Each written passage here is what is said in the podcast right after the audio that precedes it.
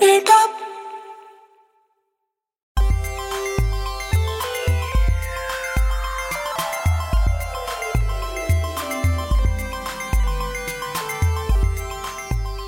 Hey, everybody, welcome to a new episode of Cape Town. I'm Tyler Huckabee, I'm Chris Youngblood. And I'm Ryan Ham. and this week we are talking about Shazam. This should be coming out just as the movie starts to actually land in theaters. So hopefully, um, if the, you don't go, want to go see the movie and have them explain to you what's going on, then we will take care of all of that here and get into a little bit of Shazam's backstory.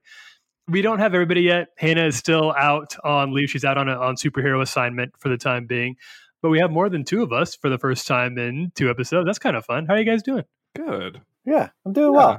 Yeah, I'm getting. Yeah, it's Oh good. gosh. You know, it's uh, it's the end of That was winter. a very basic white guy chit chit, like water Yeah. cooler chit chat. oh yeah, I'm with Ryan. Like it's the end of winter. It's just been like ton of gray in Nashville, so like it's it's really nice. We had a beautiful day, and yeah, it was it's just been awesome. Like I'm getting back in the swing of work next week, so yeah, it's there's a lot of yeah, there's a lot of a lot of good stuff around the corner. Well, and in Cleveland, baseball season has started, which is like our official start of spring. So Indians had a home game the other night for the first time, and everyone was excited. And Did you make it out? no, I've like op- going to opening day is like a fool's errand. Um, oh, sure. it's yeah it's a disaster so i'm trying to find out uh, when the first game i'm going to is but in typical cleveland fashion it's like almost warm enough to go to a baseball game but then you look at and it's like i really don't know if like 43 is going to be my uh, big, like happy place in like the sixth inning so usually we'll maybe go to the first game in may so yeah You guys also had, just had the rock and roll like Hall of Fame. Didn't doesn't that all happen up there? Like they Uh, no, like almost Oh, no. none of it happens here. Um, they do, yeah, they do all the cool stuff in New York, and then like Cleveland just gets an exhibit. I think there's maybe an agreement where sometimes it happens in Cleveland, but I'm very unclear of when that is. Why is the Rock and Roll Hall of Fame in Cleveland? That's Well, like a different podcast. Maybe we're getting deep into it. I do want to hear like the brief version. Yeah, the brief version is is Cleveland was home to the first radio station that used the term rock and roll. So like they were big like there was a radio station here that was like one of the first places that would play like what became what came to be known as rock and roll um in like the 40s and 50s. Gosh. Yeah. I had and no so idea. they kind of kept up that reputation. So Oh, that is actually super interesting. Yeah. Well, thank you for. and we talking. randomly have like some decent bands that came out of here. So that's You also a little more on brand, Ryan. You saw Captain Marvel. I did. Like I you were you were late to the game. You helped to get over the billion the billion dollar mark. It crossed it today that we're recording this. You were that might have been you that that tipped it over the true. edge. It's true. Yeah, we haven't, and we haven't talked about. We haven't had a podcast since Captain Marvel No, came since out. it came out, we haven't been able to take all of our takes to it. Well, we'll start with you, right? since it's freshest in your mind. What did you what did you think? I liked it a lot. I had some lowered expectations because I read some uh, chatter from friends that I trust that didn't like it quite as much, but uh, I went and really enjoyed myself. Um, I would put it like this is going to sound like an insult. I would put it like at the same level as Doctor Strange, which I know for a lot of people that's like their least favorite Marvel movie, but I love Doctor Strange, so it's uh, a compliment. I think it does a good job of sort of having its cake and eating it too in terms of an origin story. Mhm. You know, I think Marvel has painted itself into a corner a little bit with the fact that it has, you know, how many 12 years of history now uh, to sort of play with. So, um, origin story movies are always going to be kind of a tough sell. But I think they did as well as they could with like a very confusing character with like lots of alien beings and stuff. So, yeah, I thought I thought it was really good. Um, I thought uh, her like hero scene was like one of the best of any of the Marvel movies. The like very end when she Yeah, like yeah, when into every- her true like full power. yeah, exactly. Uh, like when everything kind of clicks. Like I thought the Kree Skrull stuff was really interesting. Who's it that plays the main Skrull? Ben Mendelsohn. Yeah, yeah. I thought his performance was really good, which I know is like not a hot take. And I thought Samuel L. Jackson was really given a chance to flex his muscles. Uh, really for the first, I mean, like kind of in the for the first time in a Marvel movie, maybe since like Iron Man two. Samuel L. Jackson has never been given a whole lot to do in retrospect in these movies, even though Yeah. he's been in from the from the very top. And this is the first time it's he got to really stretch his wings, and it seemed like he was having a lot of he was really enjoying himself in this Yeah. movie. It's probably nice to have more than two lines for the first time in, in one of these, and and I thought he earned his stripes. I thought their their buddy cop dynamic was one of the stronger parts of the movie. Yeah, I think even like watching all the stuff that like there was a ton of behind the scenes stuff that went on Mhm. that you know you get to see a lot of Brie and Samuel L. Jackson's interactions, and I feel like it just made me love their uh, on screen chemistry way way more. I agree. Like I had a ton of fun with it, uh, and, and I would agree with the parallel of Doctor Strange. I think it was one of the I, that movie that you know they needed to put out before Endgame Yeah. because they really wanted Yeah. to introduce her and like for audiences to have an actual emotional connection to her. So, and I I think like the post credit scene and everything, and uh, even the Endgame trailer that came out afterwards, uh, where it finally introduced her uh, and having an inter- interaction with Thor, like that was just like really cool. And I don't know, you just wouldn't have that if you didn't have this movie. So it did its job, I think. it it was weird the how it served how much it raised the hype for Endgame, like how much that movie, despite some sort of like I know there's been some people who are sort of off on it. We I think we're all in this on this podcast right now are we're pretty into it. One member of the podcast who would not want to be named uh, was not as big a fan of it. We won't we won't reveal her if if she wants to out herself when she comes on, she can. Uh, but I know there are some dissenting opinions even on this podcast. But I do think that that uh, everybody seemed very hyped. At, at least the that post credit scene was memed to death uh, online. So uh, yeah, I'm really pumped to see where the Russos take the character 20 years down the line from from where we saw her last. And it was a, I, I thought it was a great movie, and I think the the money that it's made is as well deserved as a movie earning a billion dollars can be deserved. Yeah, I think it'll be interesting how they um go about the time stuff. Uh, Yeah. Yeah, I agree. It's like, I mean, Brie Larson did not age 20 years uh, from the end of Captain Marvel to the uh, trailer. So, Didn't she say something? The um, Supreme Intelligence said something to the effect of "We gave you longer life" or something that kind of maybe implied that she, maybe her aging has slowed down a little bit. oh, I didn't catch that. That could be. Well, she has Jude Law's blood, so and he hasn't aged in twenty years. So That's a good bet. Oh, that is true because she's got, she's like part Kree now, right? yeah, Although yeah, they- yeah. That Yeah. was one of the things that was like maybe a little hedged on in the movie. Uh, where it was like, yeah, sure, she's Kree. And I was like, oh, okay. Like, That's Kree, sort of. Uh, No. that's what blood transfusions on Kree are basically an entire species replacement. So But that's one of those things where it is they they took what was and this is I think impressive. It wasn't talked about a whole lot. This was a very complicated origin story. In the comics, it's almost absurd how just convoluted her story has gotten despite several attempts to retcon it and make it a little more simple, which I think they have kind of done recently.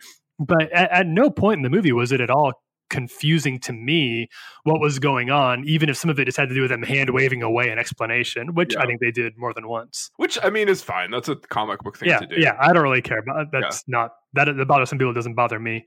We don't need to spend too long on this, but something else I did want to talk about is that this week Marvel's big uh, summer event kicks off. Their their comic book event begins uh, ahead of Endgame, the War of the Realms, which is a storyline that Jason Aaron has been building to for the past, uh, I believe, five years now, starting in the pages of Thor. When he first took over the Thor he started teasing the War of the Realms, and it all culminates this summer, beginning this week. And uh, after that, after this, he'll be done with his Thor story. That'll be it for Jason Aaron on Thor. And so I'm really excited about this. And I know there's some sort of mixed opinions on big event titles because they bring in pretty much every comic book that's happening at Marvel or at DC and they do an event and they all center around the same story, which means if you want to understand what's going on, you kind of have to buy a pretty heavy chunk of them. Uh, and that it can be seen as a little bit cynical, but in this case, so far, it just feels really fun and exciting to see something that one writer, Jason Aaron, who I really love as a writer, has been working on for such a long time. And, I'm kind of pumped a bit to see where it goes. I don't know if you guys have been following it. Obviously, it won't hit Marvel Universe for another six months, but it's exciting right now. Well, I didn't read. I haven't read anything after his God of Thunder run, Mhm. which was incredible. Uh, but like when everything switched over to Jane Foster, I haven't really kept up with it. And uh, so this has been something that I've. I mean, the idea of like his whole run, like finally coming to a close uh, with War of the Realms, it feels cool. Like I feel it, it's something that I, would love to just re- reread God of Thunder and then get back into uh, taking everything from the beginning and finishing it out. But yeah, this sounds like it sounds like a really cool event. Um, I'm curious, like what lasting effects that they end up having. Yeah, I do too. I don't know if it'll be. I don't want to. We can't really tease anything right now. But if you're into the comics, if you want to read a really great comic series, the past few years of of Thor.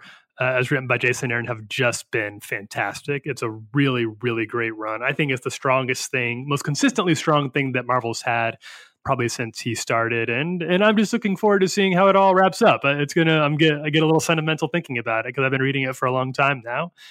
And speaking of things that have been happening for a long time, we got a new Joker movie in the works. our our uh, most recent one in a long line of Joker movies. I take it you guys both saw the trailer starring Joaquin Phoenix, uh, directed by The Hangovers, Todd Phillips, and uh, I guess it's that. What'd you think? I loved it. Loved it. Yeah, I did. I I don't. I guess I was. I don't know if I was in the minority. It felt. I thought I was reading like some good things, and then Elise actually told me that she was like seeing people like having some pretty negative takes on it. I just like I love the tone of it. I love the idea of like seeing Joaquin bring his own flavor to this role, um, even if it's not traditional like comic book.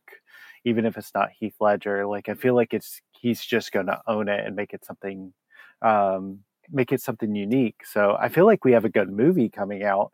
It's one of those movies where like the teaser did its job, and I don't think I really want to watch another trailer for it. Oh yeah, sure. Because I feel like I got what I needed out of this. Um, I have been curious to hear what you guys think because yeah, I just really wasn't privy to a lot of the negative backlash that it was getting. I thought it was really good as well. Um, I thought, you know, just as a trailer, it was really remarkable. I thought the tone seemed really good. Yeah, I was telling Tyler like it feels weird, but uh, I think the only thing I wanted to see was like just a maybe a quick shot of him sort of like in action, which sounds odd, but like it sort of like hinted at it, you know, that he would do some like really despicable things. But I feel like the the thing with the Joker that's always kind of the um the wild card, no pun intended, is to do these sort of shocking things with no real warning. Yeah, overall I thought it was really good. I guess like my only the only thing I'm like a little leery of is like the parts where it's like oh poor Joker or poor Arthur where it almost like makes sense that he becomes the Joker. Um like that to me is a much less interesting take on the Joker than sort of uh just this agent of chaos that kind of arises from the ashes of happiness. So yeah, I'll be really curious to see what they do because I um, I think there's a ton of different ways they could go for it, and I'm excited to see what they are, um, which I never expected to see. Um, the one thing I'm actually not into is that Tyler told me that a young Bruce Wayne appears. So if we get another death of the Wayne scene, I'm really not going to be pumped about that. So we don't know that we're getting the death of the Waynes, but there is a young Bruce Wayne, and I believe Thomas Wayne is also cast in the movie. So we could we could see another Death of the Waynes, but hopefully by now DC's aware that there's just too many out there as it is. Uh, but in, in, general, yeah, I I saw some people who weren't super into it, but I but I feel like offhand I'm intrigued at least, and that's what you want a trailer to do. I'm I'm curious to see where they take this. I kind of share your concern, Ryan. I'm not sure now is the right time where I really want a movie to show me why a uh, a guy's like descent into violence could maybe be a sympathetic thing, but I don't know that the movie necessarily is going to do that. I, I right, think that there's right. a difference between defending him and creating a sympathetic portrayal and just showing how somebody kind of descends, somebody uh, victimizes themselves in ways that are not justified, but uses the cruelty of the world as an excuse to become something even worse. Uh, I, I, think there's a lot of ways it could end up being very interesting and, and even sort of relevant right now to to to where we're at. So I'm I think I'd be a little more excited if I wasn't kind of suffering from Joker fatigue from the past few years, but I am after the trailer I'm I would say I'm looking forward to it. Yeah, I think that that take of like having a sympathetic side of the Joker, I feel like it would just completely dismiss I get that they're not trying to do what has already been created for the Mm-hmm. Joker, but that just I feel like really dismisses what makes the character great. So yeah, I hope that it doesn't turn into that, but I can understand like how the trailer definitely gives off that vibe. The trailer lends itself to that, but it doesn't necessarily mandate that that's what the movie is going to be Right. like at all. Right. So I, I'm not at this point. That would be a very tone deaf thing to do, and it'd be in fact so tone deaf that I kind of think they they would, even Hollywood, not known for being super sympathetic to the nuance of these conversations. I, I think they'd be pretty cautious about stuff like that. Another DC movie that looks like it's coming from the other end of the spectrum is actually the one we're talking about this week, which comes out uh, now. We got we got Shazam, and it's getting good reviews. I think people are, are excited about this one, from what I can tell so far. I've tried to stay a little bit spoiler free, just because I'm like, uh, I, just want to be surprised by it. But it looks like Zachary Levi is having a lot of fun, and I, I hope to be there this weekend at some point. Has anybody read any more reviews than I have? Does anybody have any like takes that are more interesting than that? No, I've just seen people really excited about like how just light and it, it's its own kind of unique comic book movie.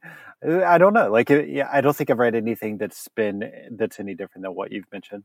What have you guys, in preparation for this episode, read of Shazam slash Captain Marvel comics? I read uh, Shazam: The Monster Society of Evil. I read just like the first issue of Shazam, like in the New Fifty Two, which uh, was Geoff Johns' run. Mm-hmm. Um, I read Shazam: The Power of Hope, which was the Paul Dini, Alex Ross short. You really did read a lot. Yeah, Yeah. yeah. I'm like feeling ashamed of myself right now.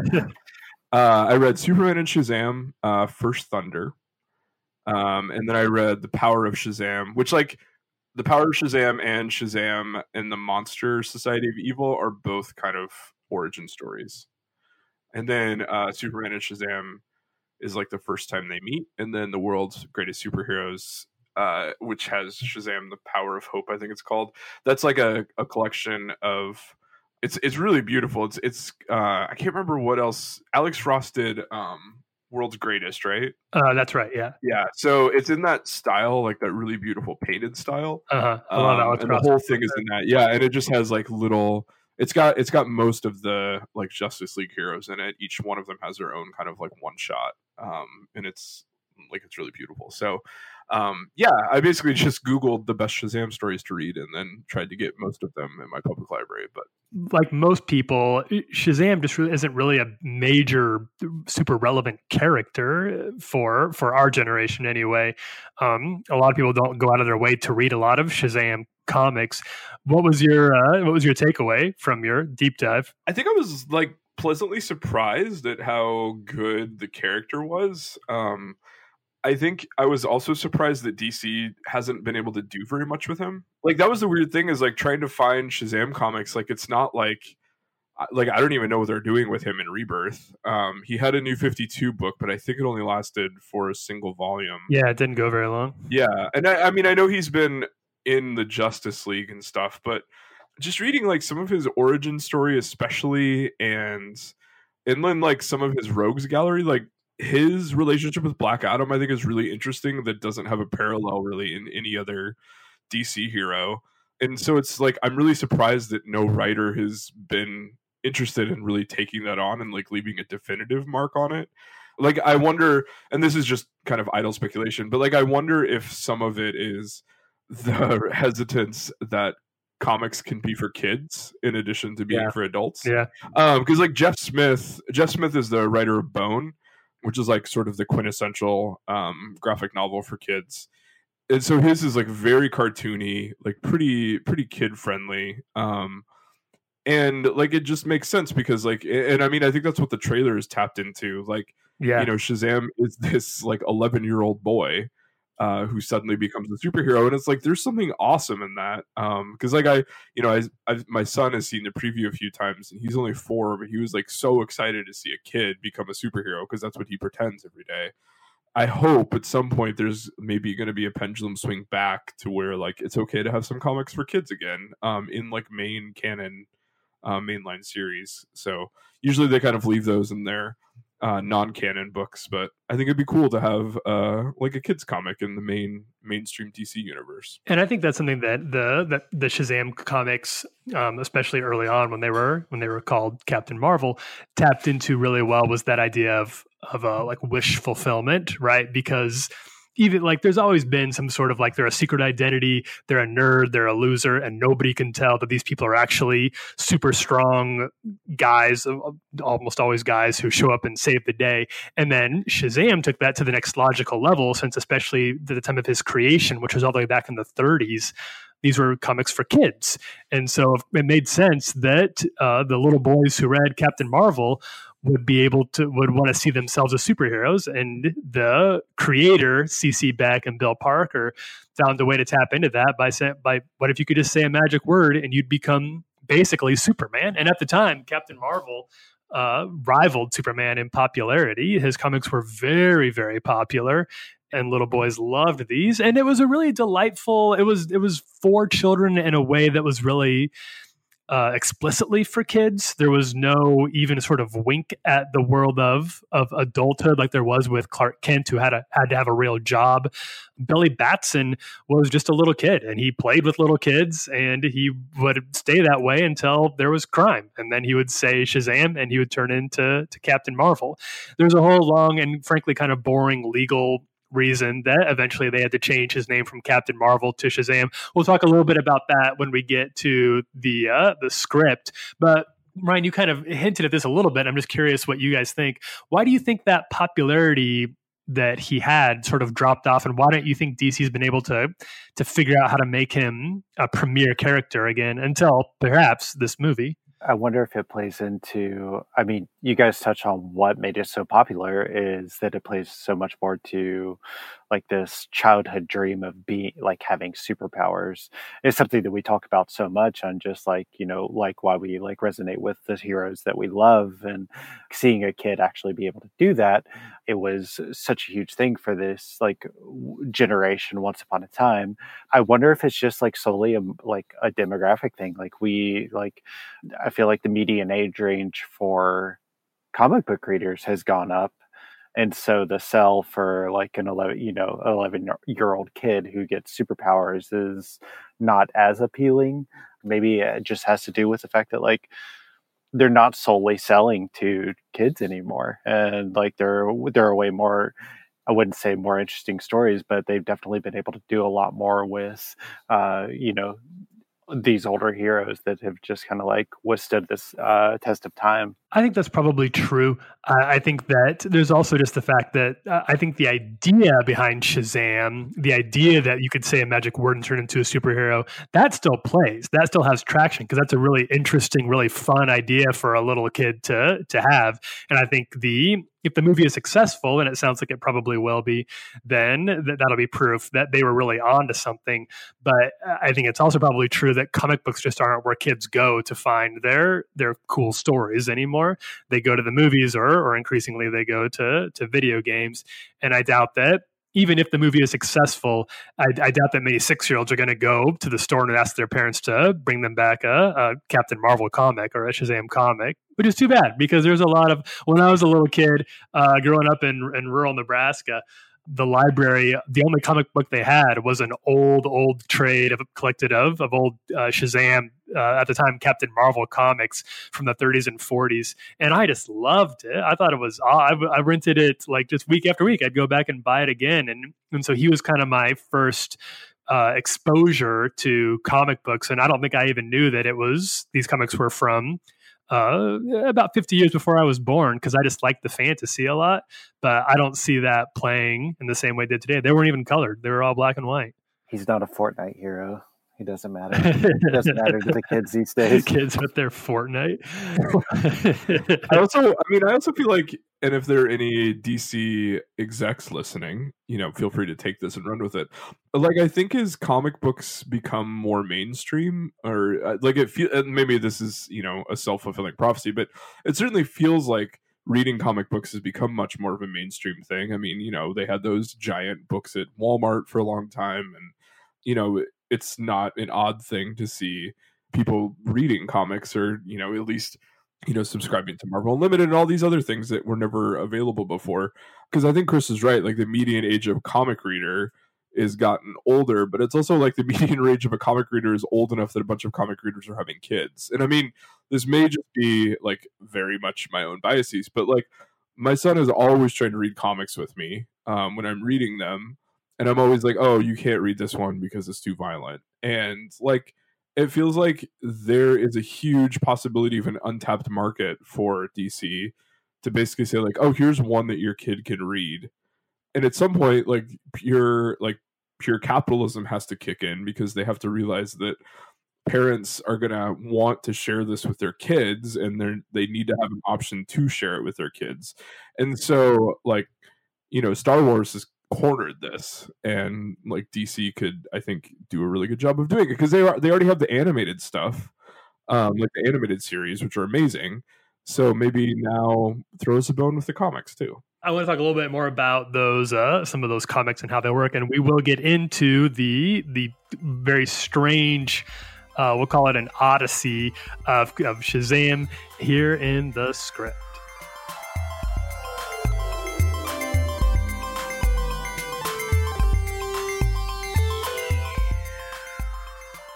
It was 1940 and the race was on to create the next big Superman and or Batman follow-up. The titanic success of what we now call DC Comics had inspired dozens of creators to create hundreds of imitations, and why not? In 1940, the economy was struggling, war was looming, and paper was cheap. People needed heroes, and they weren't hard to come by, though initially none of the pretenders came even close to replicating the sort of cultural dent Batman and Superman had. But it was over at Fawcett Comics that lightning would strike twice, where an unlikely duo, a Minnesotan preacher's son named C.C. Beck and an Ivy League grad named Bill Parker, decided to shake up the fledgling industry Quote, when Bill Parker and I went to work on Fawcett's first comic book in late 1939, we both saw how poorly written and illustrated the superhero comic books were, Beck told an interviewer. We decided to give our reader a real comic book drawn in comic strip style and telling an imaginative story based not on the hackneyed formulas of the pulp magazines, but going back to the old folk tales of myths of classic times. Their creation was originally called Captain Thunder, though a young assistant would suggest that just before going to print that they change it to the more fanciful Captain Marvelous. They liked the name, but it was too long for the word balloons. Captain Marvel would have to do. But what a marvel he was! As Grant Morrison would later observe, Superman was science fiction and Batman was crime fiction, but Captain Marvel was the first foray into pure fantasy. Everything about him, from his story to his powers to the way he talked and looked, was fresh and different. For the first time, here was a superhero who wasn't an alien, a tragedy, or a scientific accident, but someone who was truly, in the traditional sense, magical. Captain Marvel was actually Billy Batson, a Depression era orphan picked by a wizard to turn into a superhero whenever he wants. Just by saying the old wizard's name, Shazam, a clap of lightning shoots down and turns little Billy into a barrel chested, slick haired superhero in red tights and a billowing white cape with gold trim. Shazam was an acronym for the powers he had S for the wisdom of Solomon, H for the strength of Hercules, A for the stamina of Atlas, Z for the power of Zeus, A again for the courage of Achilles, and M for the speed of Mercury. In the early days, it was never completely clear just how complete the transformation was. Whether Captain Marvel was basically Billy Batson's brain in a superhero body, or someone else altogether who just changed places with him, it wasn't terribly consistent. But what was consistent was the vast and whimsical mythology surrounding the stories. Captain Marvel's world was lovingly rendered, but also cartoony, which allowed for much more outlandish concepts. Captain Marvel would eventually gain friends like Captain Marvel Jr., Mary Marvel, and the whole superhero family would soar across the globe, performing mythic feats of daring do while exuding warmth, goodness, and kindness to readers. It was all a huge hit, and Captain Marvel's sales dethroned even Superman's, making him solidly the most popular superhero comic of his day. C.C. Beck based Captain Marvel's face on actor Fred MacMurray, best known as the patriarch on My Three Sons. But Captain Marvel's own look would in turn go on to influence others. Eventually, Elvis Presley started having his costume designers model his sequin capes and high collars after Captain Marvel's look, and even painted a lightning bolt on his private jet in honor of Shazam. And yes, the good times weren't to last. DC was threatened by Captain Marvel, so much so that they took Fawcett to court, saying he was too similar to Superman. It's true, the surface similarities, a super strong guy in a cape flies around and fights bad guys, were there. But any reader could tell that Superman had no more in common with Captain Marvel than Robin Hood does with Robin Williams. But the courts weren't so sure, and eventually, Fawcett himself seemed to tire of the legal battle and agreed to sell the character to DC. They agreed to the deal and shut Captain Marvel down, although, of course, the word Marvel would return to haunt them in the future. DC swept the character into its own stable of comics and tried to revive him in the 1970s, now calling him Shazam since Marvel Comics had created their own Captain Marvel during the original character's hiatus. And Shazam's been a staple of DC ever since, although he's never reached the heights of his past popularity. Still, his mark on popular culture is secure. The early days of superhero comics were for children, but the early creators were stuck on how to get someone the age of their young readers into the comics you couldn't very well have little kids running around beating up bad guys. Safer to make them a sidekick, like Robin. But C.C. Beck and Bill Parker's genius was in recognizing just how possible everything was in this new superhero comics medium. Things didn't need explanations, they didn't even always have to work consistently. The rules were fluid because the medium was fantasy. And maybe more importantly, they realized just what their readers wanted they didn't want to just read about heroes, they wanted to be them. They wanted to be the ones doing the saving. All the competitors, the creators of Batman, Superman, The Flash, and the rest, knew this, but couldn't figure out how to tap into it. Turns out all anyone ever had to do was say the magic word.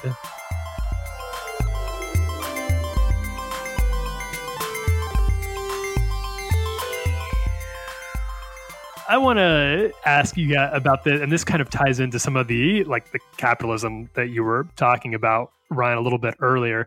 But in the case of Shazam, which which we haven't seen, but what I understand is that it is not tied to the larger DC extended universe. Uh, Aquaman was barely tied to it. Wonder Woman, the worst parts of the movie were the parts where they tried to connect it to the larger DCEU. And other than a very brief a little minute long bumper at either end. It, wasn't at all.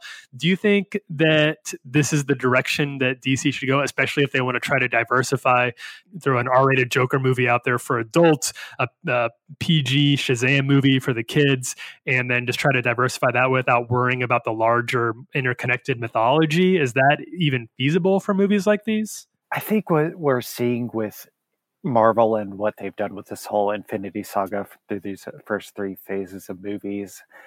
No one is ever going to do something as special as this again, you know. Uh-huh. And I, I think the DC has tried for so long to do it, and I, I really like this approach of making just making a fun movie like Shazam, or giving like some creative freedom to make a movie like uh, Joaquin Phoenix Joker, and see what good movies you can actually make. Like just keep making good movies that will put people in the seats and like and entertain us.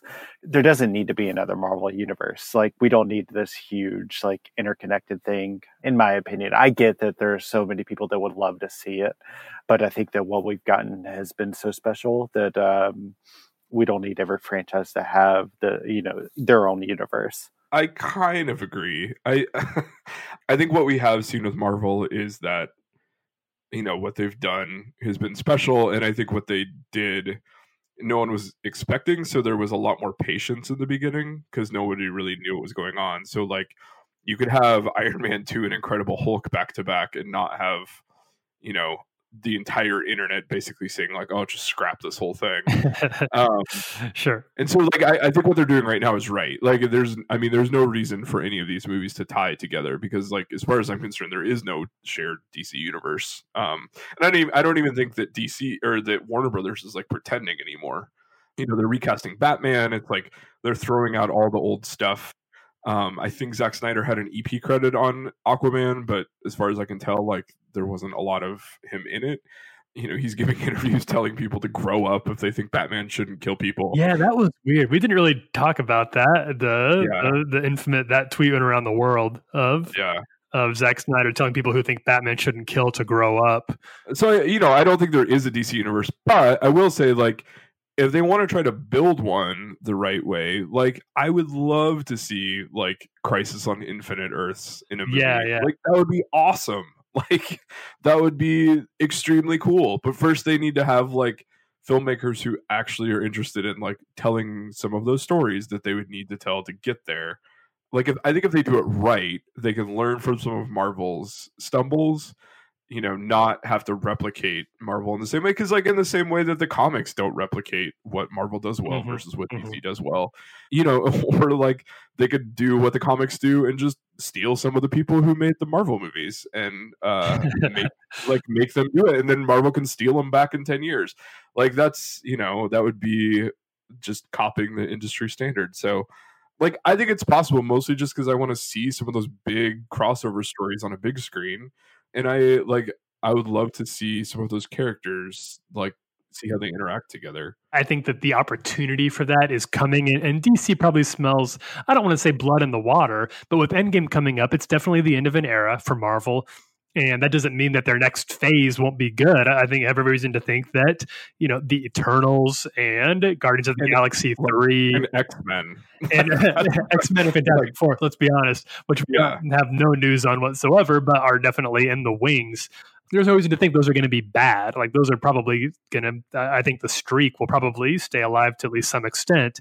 But if DC really wanted to capitalize on a definitely improved slate of movies, which they have right now, they're coming off of a lot of success with Aquaman. People are excited about Shazam. They're excited about Joker uh, then then now would be a good time to do it. And there's probably a, a little bit of a, a chink in Marvel's armor Yeah. coming up here. One thing I hope Marvel steals from DC is like giving creators the freedom to make some of these weird little standalone movies. Yeah, I agree. Like because I mean Fox was the one who greenlit uh, Logan, so you know at that point, really Marvel Studios didn't have much. I mean, I mean, I have no idea how the backdoor machinations work, but um, you know they weren't the studio ponying up all the money. But I I do hope now that everything is under the Disney umbrella that they'll start giving uh some creators some you know wiggle room to start doing some stuff Mhm. with because I like I think that's the only thing that makes me nervous with it is like seeing how tight Disney has been with like the Star Wars IP. Like I hope that's not what happens with Marvel um across the board as well. And I would love to see them give some chances like DC is taking with Joker um to some filmmakers in the Marvel world. Especially since it seems like that's what they were kind of trying to do with those Netflix series, which Yeah, you know, yeah. mi- definitely had mixed results. But that's the risk you take when you say we we trust the creators, we trust trust the showrunners in this case to create something new and original, and we're not going to make them beholden to the larger franchise, which those really weren't. And uh, and I think when they worked, they were really, really good. And when they didn't work, well, we all know what happened then. And and of course now that's been that's been shuttered for reasons that we're not totally clear on, but they went out pretty ignobly in the end there. And we're getting now a new slate of Marvel TV shows that are going to be on this Disney Plus thing. And it sounds like those are going to be much more in line with the house style of Marvel. That could be really cool in a lot of ways to have a Disney budget behind those shows. I'm excited to see what they come up with, but I'm also a little bit like you said, Ryan, I, I will miss that there's a going to be a Marvel show out there that can explore trauma the way Jessica Jones did, or explore religion the way that Daredevil did. That was really cool to have. It's hard to see Disney fronting the money for something like that.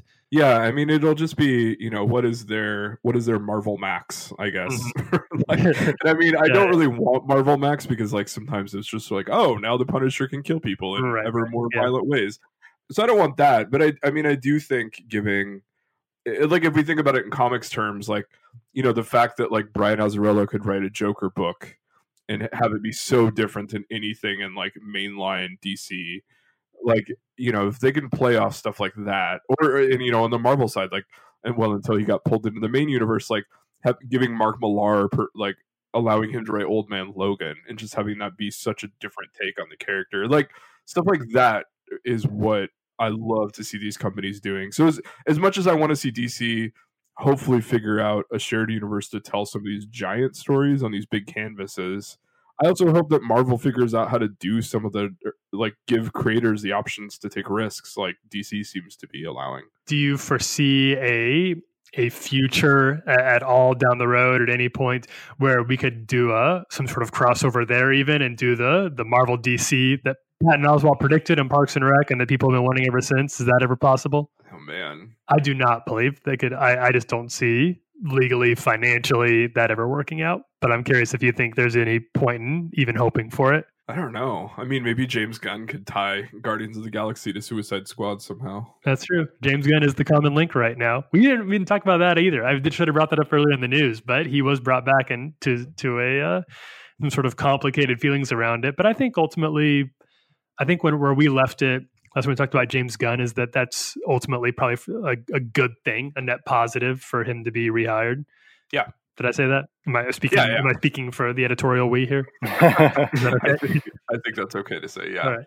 All right. If you come after Cape Town for this, then just come after me personally on Twitter. You don't need to drag the whole team for this. I'll take the brunt. So to wrap things up here, we're almost done. But one thing that I wanted to do infrequently on this podcast to start doing is I wanted to see what else you guys are reading that doesn't necessarily have to be connected to the subject at hand, to Shazam. It doesn't even necessarily have to be uh, comic book related, but I know that we've all got a lot of good books that we're going through, and I wanted to see what else is uh, what, what else is on your nightstand right now. I finally picked up uh, Dan Slott's Silver Surfer. Oh, did you? Oh, really? Now you like Dan Slott again. I know it is. Oh yeah, long time Cape Town fans know that Chris has some feelings about Dan Slott, and they're a little complicated. No, I hate that because I feel like he's probably the nicest guy in the world. I just like I didn't like some of his Spider-Man stories. We'll say that, um, but I will say like his Silver Surfer book is so charming. I really love it. It's really delightful. And I'm not far. I'm not even far into it. I'm maybe like six six issues in, but uh, yeah, it's it's a lot of fun.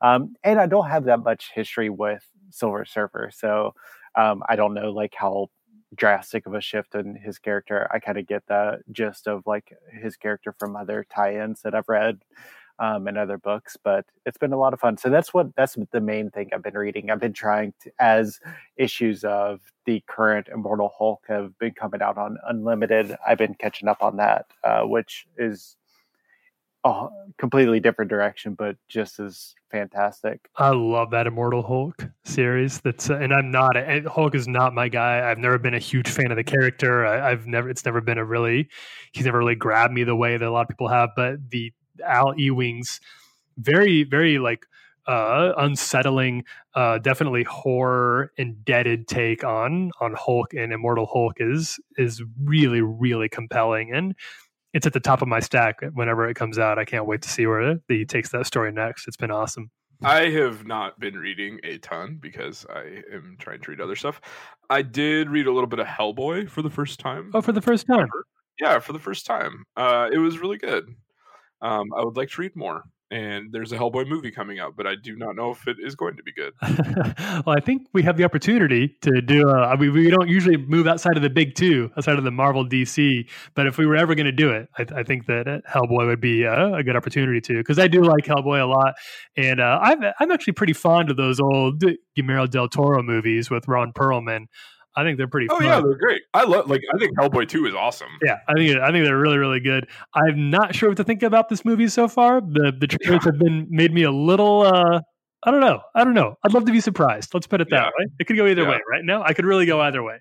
I had no idea it was coming out next week there's no buzz around it right now. So that kind of makes me think that it's just going to come and go. Yeah, this close, like sandwiching it right between Shazam and Endgame was an interesting choice. That's hard. part yeah. of the yeah. studio. I'm not sure when they went for that. Yeah, so I read a little bit of that. I read Southern Bastards Volume Four not that long ago, which was also great. Um, and then uh, on the Marvel Unlimited app, the thing I was most into was uh, the Darth Vader run. Oh man, by Charles Soule. I don't know if it's Soule or Soleil. Totally, yeah. Uh, which was like awesome. It was extremely cool. Like, I mean, obviously you have to like Star Wars for this, but like the idea of like watching or like reading the story of Darth Vader like getting his lightsaber and like having to and there's just like so much Force mythology and now it's all canon because Disney owns oh it rules. So if you are the Patton Oswalt of your group, uh, I encourage you to check it out because it is. It's also like a well told story. You have to have a little bit of Star Wars knowledge for sure, and like it helps to know like it's like oh they're in the Jedi Temple and like I know what a Padawan is, and um, so like you have to know like some of that stuff. But the writing, as uh, you know, fans of the podcast know, like Charles Soule has done some really good stuff um, on a variety of uh, characters. So um, yeah, because he like his Daredevil one run was really good. His She Hulk run was really good.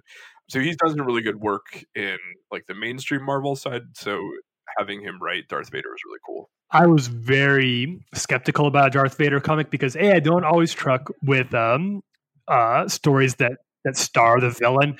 Uh, right. That just isn't always my thing. And I think one of the coolest things about Darth Vader is how little is known about him. I like that there's not a lot of backstory. It makes his rise so much more interesting to leave it in mystery. Um, but it is it has dispelled all of those concerns. It is such a fun read to go through. I, I, that's another one where whenever there's a new issue that comes out, I, I, was I was really really pumped about it. So I'm glad you're liking it too. It's it's fun. It's very it's very metal. It's very hardcore. Uh, I'm I'm super into it. I've been reading a lot, but I do want to. This just started. We're only two issues deep right now. Uh, I think the third one comes out. Oh no, we're three issues deep. The fourth one comes out in two weeks here. But I'm really uh, you guys know that Daredevil's always kind of been one of my one of my favorites. I, I love reading Daredevil, and uh, I really liked Chuck Soule's run on Daredevil, but it just changed hands over to Chip Zdarsky. Uh, Zdarsky is a he's more known for comedy. Uh, he comes from the world of comedy, and then he was given a few very funny comic book titles, and, and he really did a good job of showcasing his humor at Marvel. Then they gave him Daredevil, who's not known to be a funny character, usually a lot more brooding and, and grim. So it was kind of an interesting choice but so far it has just been fantastic. It feels like a I, I think that one of the most interesting things about daredevil is how long the streak has been alive with him. He's had a great run starting around the clinton administration and carrying up to now and so far Zdarsky just hasn't missed a, a, single step with that. The plot, and this won't spoil too much, but the the plot so far, the opening arc, is that Daredevil accidentally kills a mugger, uh, sort of a, a low grade mugger. He slips, that guy slips, breaks his neck, and he's dead. And uh, so now Daredevil is very rightfully wanted by the law for what you'd call manslaughter. And uh, that's just such an interesting and an obvious plot story for a superhero comic that I'm surprised I've never read anything like that before, where he can't turn himself in and give up his secret identity, but he also uh, knows that what he did needs to face justice. He's a lawyer, uh, and I'm really, really enjoying it so far. I'd recommend Zdarsky's to run to to anybody right now, especially if you like Daredevil. Yeah, I'm excited to check it out. And I think with that, that will wrap things up for us this time thanks for listening to Cape Town guys. We always appreciate the, the listeners that we get. Uh, we're excited about Shazam, and we will try to get a review out as soon as we can after we see it, uh, so we can let you know what we'll think. We'll keep it as spoiler free as possible, but you never know. And uh, if you like what you've heard here, obviously head over to our Apple Podcast page and uh, give us a positive review. If you don't like it, take your thoughts somewhere else.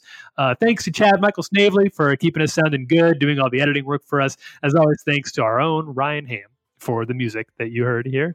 And we will see you all next time, probably with a Hellboy episode. I'm Tyler Huckabee. I'm Chris Youngblood. And I'm Ryan Ham. We'll hope to have Hannah back soon. Bye, guys.